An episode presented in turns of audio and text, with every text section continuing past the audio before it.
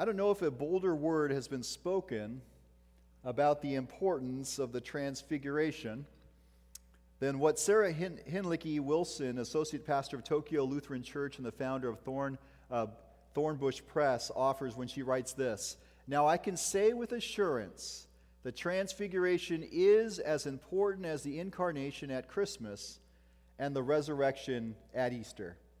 I bet you weren't imagining that as you heard this morning's scripture reading.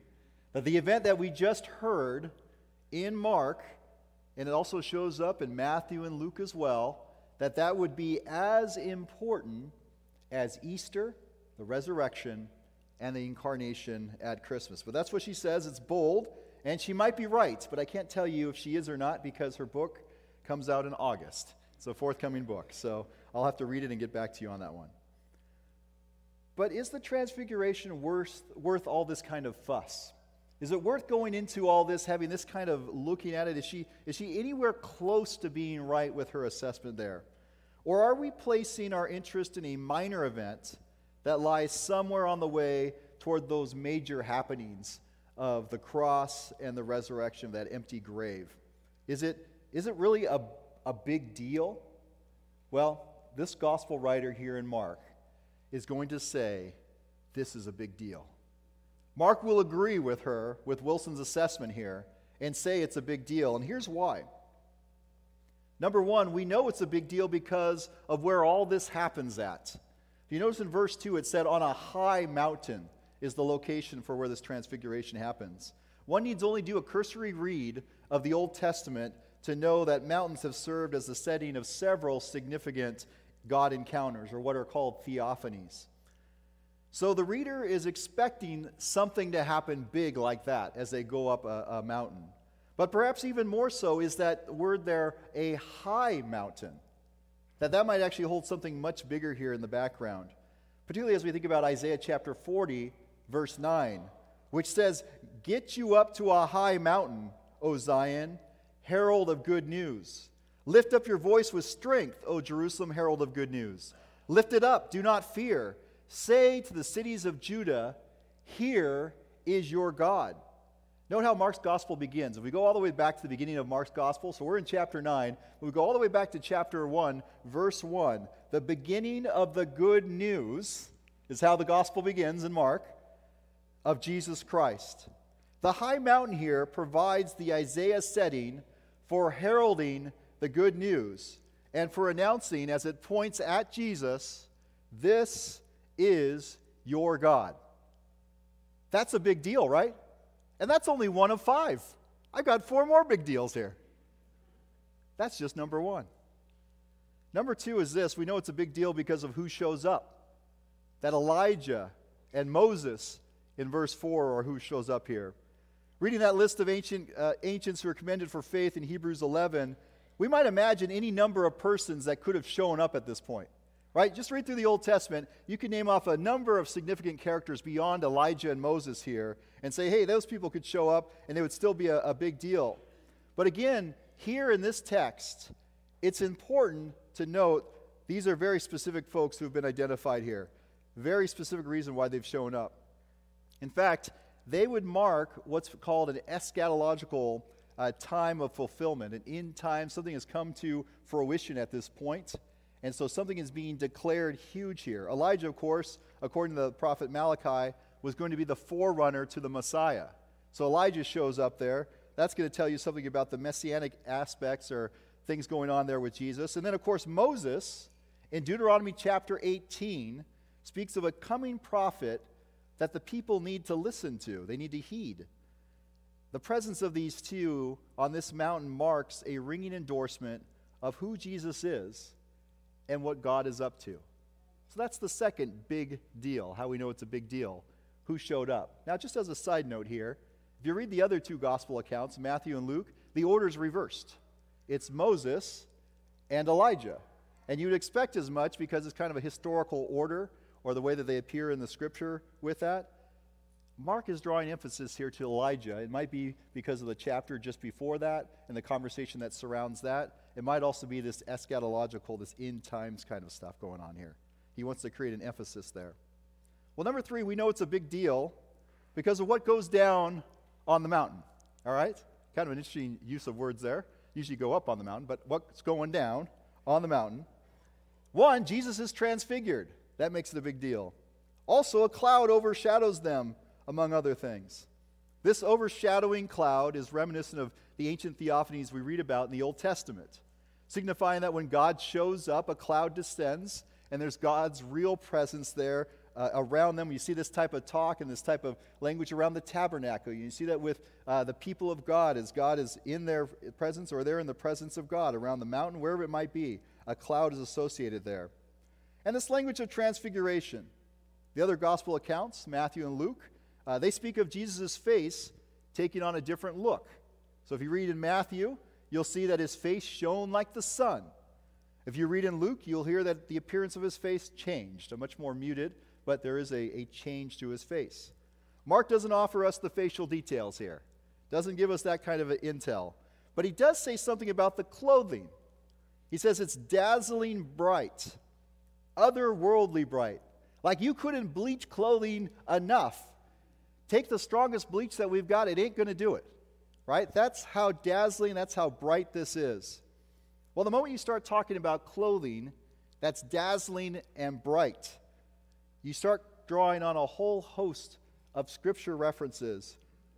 References like Daniel chapter 7, verse 9, when it talks about the Ancient of Days, and specific about the clothing that's being worn there. Or maybe Ezekiel chapter 1, talk about the one who's seated on the throne. Or even Psalm 100, 104, verse 2, the one wrapped in light. These are not minor league characters that are being drawn out here. When we start talking about transformed clothing that's dazzling and bright, we're now in the big leagues, right? And that's what Mark wants us to see here with this transfiguration. The fourth thing we know it's a big deal here is because of what gets said on the mountain. We know it's a big deal because of what's said. Though we certainly could add here that it's a big deal that something is actually being said and how it's being said, right? That's certainly going to be part of the big deal. A voice from the overshadowing cloud, right? That's theophany form there. But note what is said This is my son, the beloved, listen to him. These words, which sound similar, are very, very similar to the baptismal words that, that are said over Jesus, but they're meant to draw us to other texts. These words actually are a mashup of three verses. And so, what the gospel writer's done is taken these three verses and they've, they've crunched them together so that when you hear them said, the mind's imagination explodes with the content that's been placed there previously. So, if you think someone has been well versed in Jewish scripture, they'd instantly have categories in which they'd hear these activated. And they say, oh, it's talking about this, and it's talking about this, and it's talking about that. And these categories here when it says son, we're talking Psalm chapter 2. We're talking about the enthronement psalm of the Messiah, who's now king of the world. When we talk about the one who's beloved, we're talking about Genesis chapter 22, verse 2. We're talking about the faithfulness, the faithful Israelite, the faithful son. And when we talk about the one that you should listen to, that's Deuteronomy chapter 18, verse 15. And that's that word again that Moses gave about the prophet who would come that you're to heed what they have to say. The earlier baptismal version includes a reference to Isaiah 42 5, the one that says, In whom I'm well pleased. If you add that addition to it, it's clearly a word that's spoken to the Messiah, God's anointed here. If there was any confusion about who Jesus is, and if there was any confusion about what God is up to at this point, these words would make very clear what all this means and who we're looking at here. But yet, there's one more thing for why this is a big deal here. We know it's a big deal because of when it all happens. It says in the text, six days later, right? Six days later. That's how it begins. Our story begins. You start talking mountains. If you're talking about overshadowing clouds, you talk about divine voices that are speaking out from those clouds. You get into all those different categories, you're already in the territory of a theophany. I think that part is very clear already, right? We've made that one clear? You're like, Jimmy, it's clear. But six days later is going to etch this in even more for us. It's going to draw us even further into this, this territory. Because if we read Exodus chapter 24, verse 16, we'll hear this the glory of the Lord settled on Mount Sinai, and the cloud covered it for six days. On the seventh day, he called to Moses out of the cloud. Again, you're transported back to that old story. So altogether, if we take these, we take these different things that say why this is a big deal, we realize that the question that's asked in Mark chapter 8, verse 27, before our text, the chapter before, in which Jesus asked his disciples, Who do people say that I am? It's going to be more than answered here with these big deals. And Peter's profession, just two verses later from the question in, verse, in chapter 8, verse 29, would in fact be the right conclusion. Jesus is the Messiah. Jesus is the Christ. Is what Mark has set out for his gospel to say this is how we know that Jesus is the Christ. This is what it looks like. We've seen this story. We've seen God revealed to us in Christ in this way, and here's how we know. And we come to this moment, this grand moment, in which they get to see the veil taken back for a moment and say, Yes, that is true. This stuff is true. Of course, there is that passage in 9, verse 1, one verse right before us, in which Jesus says, There are some standing here who will not taste death until they see that the kingdom of God has come with power. Those some are the witnesses to transfiguration, the three that go up with him to the mountain. They see the power of God, the saving power of God in Jesus Christ in that moment, long before their own deaths. And what they witness here is what Ben Witherington identifies as the unveiling of the king. The kingdom is revealed by the unveiling of the king, is how he puts it. But why all of this now? Why here in this story? Not just six days later, but why at this point in the story does this all happen? Why, why happen to a limited audience? Why leave it to just these three witnesses to see all this stuff happening when a much larger audience will soon be available. That audience that will witness resurrection, when they'll see the resurrected Christ. Why not have those flashes of transfiguration show up in the resurrected body of Christ? Why not have that happen then and there? Is this somehow an example of biblical piling? Like you had too many stories and so you start piling them on? Got to find a spot for that one, right? Is that what's going on here? Absolutely not. The six days later reference in, in verse 2 is not only a cue to the older Moses story, but it also serves to connect the event here to what surrounds it in the narrative. Mark doesn't use this type of time imagery or this framing of events. He doesn't do this type of thing where he says, let's locate it within a certain specific, this many days. And so it's rare for his gospel to have that. And so here the effect is that the reader would see what we have heard just prior to the account being connected to what we now see unfolding. When read this way, we encounter Jesus telling his disciples and his followers about his coming suffering and rejection in chapter 8, verse 31, where he goes into saying he's even going to die and there's going to be a resurrection. And of course, that's disruptive and distressing talk. You're following a, a rabbi or a leader, and they start telling you, hey guys, uh, things are going to get really rough here soon. Uh, they're going to they're to round me up and they're going to they're going to cause me to suffer. In fact, it's not just going to be any kind of suffering. They're going to kill me, and then I'm going to come back to life. And you're going to say, "What? What did I sign up for? Who is this guy? Who has who talks about stuff like that? Who says things like that?" Of course, Peter isn't going to have any of it. You see in chapter 8 verse 32, he pulls Jesus aside to rebuke him Of course, Jesus has to set him straight in verse 33. But then Jesus goes on to say this, and this is crucial for us to see the placement of the transfiguration at this point. It's in 834, just before we come up to chapter 9. If any wish to come after me, let them deny themselves and take up their cross and follow me. For those who want to save their life will lose it, and those who lose their life for my sake and for the sake of the gospel will save it. For what will it profit them to gain the whole world and forfeit their life. Indeed, what can they give in return for their life? Those who are ashamed of me and of my words in this adulterous and sinful generation, of them the Son of Man will also be ashamed when he comes in the glory of his Father with the holy angels. That's a hard teaching. If you showed up for that Bible study on that day with Jesus, whoa!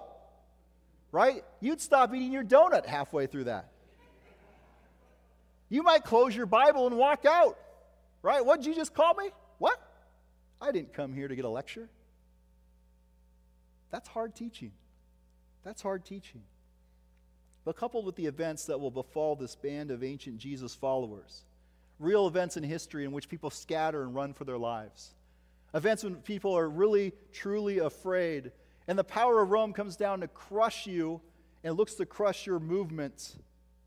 When that happens, when you're in the midst of that, that group is going to need more than just a teaching. They're going to need more than just words to hang their hat on. And so we see here they need to catch a glimpse of something more. In this Markan transfiguration, we see that more. And it's what uh, James Edwards identifies in his commentary when he says it's encouraging the disciples to believe and follow Jesus on the way to the cross. That Jesus is calling them to something more. That, of course, is a challenge in every generation of the church to be people who go and take it to the distance, take it to the end. December 22nd, 1922 edition of the New York Times included a first-hand description of what would turn out to be one of the great archaeological discoveries of the 20th century, where the writer boldly states this. You don't hear newspaper articles or news lines written this way uh, these days, so it'll sound a little strange. No finer human interest story, no more thrilling drama, no greater archaeological revelations could be summoned from history or the most vivid imagination than is told by the mute objects in the, in the tomb of King Tutankhamun, right? King Tut. You've probably heard the stories, you've probably seen the pictures. You may have actually seen the artifacts themselves, uh, some of you here this morning. King Tut, that 14th century BCE ancient Egyptian pharaoh, also the subject of a Steve Martin song. But when archaeologist Howard Carter was first peering into the tomb, when he chiseled that little hole there and held a, a light up there to see what's in there, He's asked the question, Can you see anything? And he famously remarks, Yes, wonderful things. He sees wonderful things. Wonderful indeed. The chamber was full of all kinds of riches and historically significant objects. We would expect as much in the tomb of a king. But later researchers, particularly in our own day, would discover something rather surprising about this young king who died at about 19 years old. King Tut's left foot was severely deformed. He had what's called a club foot. What at first were believed to be symbols of his power, that being over a hundred walking sticks that were found in his tomb, are now believed to have been used to help the king to walk. That someone with such power would also have such an obvious weakness might leave some modern observers at this point confused. It might be why FDR dodged the cameras, right? There's a confusion there. And that confusion's not uncommon. The same goes with glory and suffering. Those two don't seem like they could work together. And Peter, like many Jesus followers, both ancient and modern, he struggles to grasp the suffering Jesus, hence the chapter 8 rebuke, just as much as he fails to comprehend the glorified Jesus in chapter 9 when he talked about building tents, when he should have been talking about building one throne. Reflecting here on the illumined garments of the Transfiguration, uh, returning back to Ben Witherington, he observes here that this idea of suffering exists at the same time that the glories here. He calls it ominous when he says this bright white apparel was also the garment, as we learn in Revelation, of martyrs It's the same garment. God's gracious gift to these earliest Jesus followers was that they might see more so that they could be more.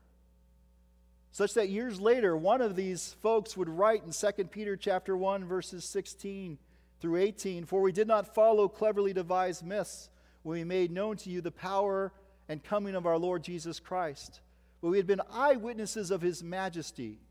For he received honor and glory from God the Father when that voice was conveyed to him by the majestic glory, saying, This is my Son, my beloved, with whom I am well pleased. We ourselves heard this voice come from heaven while we were with him on the holy mountain. David Garland observes, I think, what all of us know here in closing. Christians don't live on the mountain. We don't live on the mountain, but rather down in the valley where confusion and mayhem reign and where we must continue, and I like his phrase here, to joust with Satan. Continue to joust with Satan. Now, you might be going, hey, Jimmy, I'm not into that devil personified evil kind of thing. But you do understand what it looks like to struggle. You do know what it looks like when you get that call at 3 a.m. that trouble has happened to a family member or a friend, or you receive a diagnosis that's unsettling and troubling to you, or to have worry for your children, or maybe for a niece or a nephew, or to be concerned about a job situation you could have your life completely in order. Medical science can tell you that your body's in disorder. They can dash all of that. That's jousting with Satan. That's trying to hold it all together amidst the suffering and struggle of this life. And we haven't even got into the situation where we start talking about those who are persecuted for righteousness' sake, right? Those are just the everyday bumps and bruises, cuts and scars. So perhaps you know the feeling more than anyone of what it looks like to live in that valley. But Garland will go on to write this. It says, Yet even in the midst of suffering, God's presence shines through. Even in the midst of suffering, God's presence shines through, and it shines through for us in the transfiguration. It shines for us in a moment that we can look back at, that we can hearken to to say, that there were witnesses. The scripture talks about the importance of two to three witnesses. So there's three witnesses who saw the glory of God shining through Jesus. And it strengthened them for their day. Perhaps it might strengthen us for our day as well to really know who Jesus is so that we might live strengthened lives today. May God give us as much vision with eyes of faith in the coming days and the coming season of Lent, even amidst the travails of our own generation, that we might not be found ashamed, but rather faithful to the end. Maybe so. Amen. Friends, let us pray together. Lord, we thank you for your great love this morning, and that love finds expression not only in the words we hear, but the events of Scripture themselves.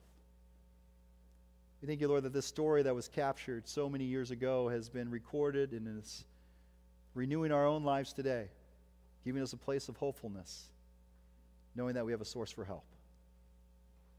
So, Lord, as those who love and trust Jesus, as those who put our life and, and stake the claim of our life on the very truth of who Jesus is, we pray, Lord, that you would give us those eyes, those fresh eyes, renewed eyes, renewed vision to see Christ, the real Christ. And Lord, for anyone who's here this morning that's in a place where knowing Jesus in this way would be a new that would be a new adventure for them. Lord, we pray today that you would give them eyes of faith as well. Lord, open their hearts and their eyes to see the one who loves them and has loved them throughout all time, even before they even knew what time was. So that together, Lord, we might rejoice with you and rejoice in you. And praise in Christ's name. Amen.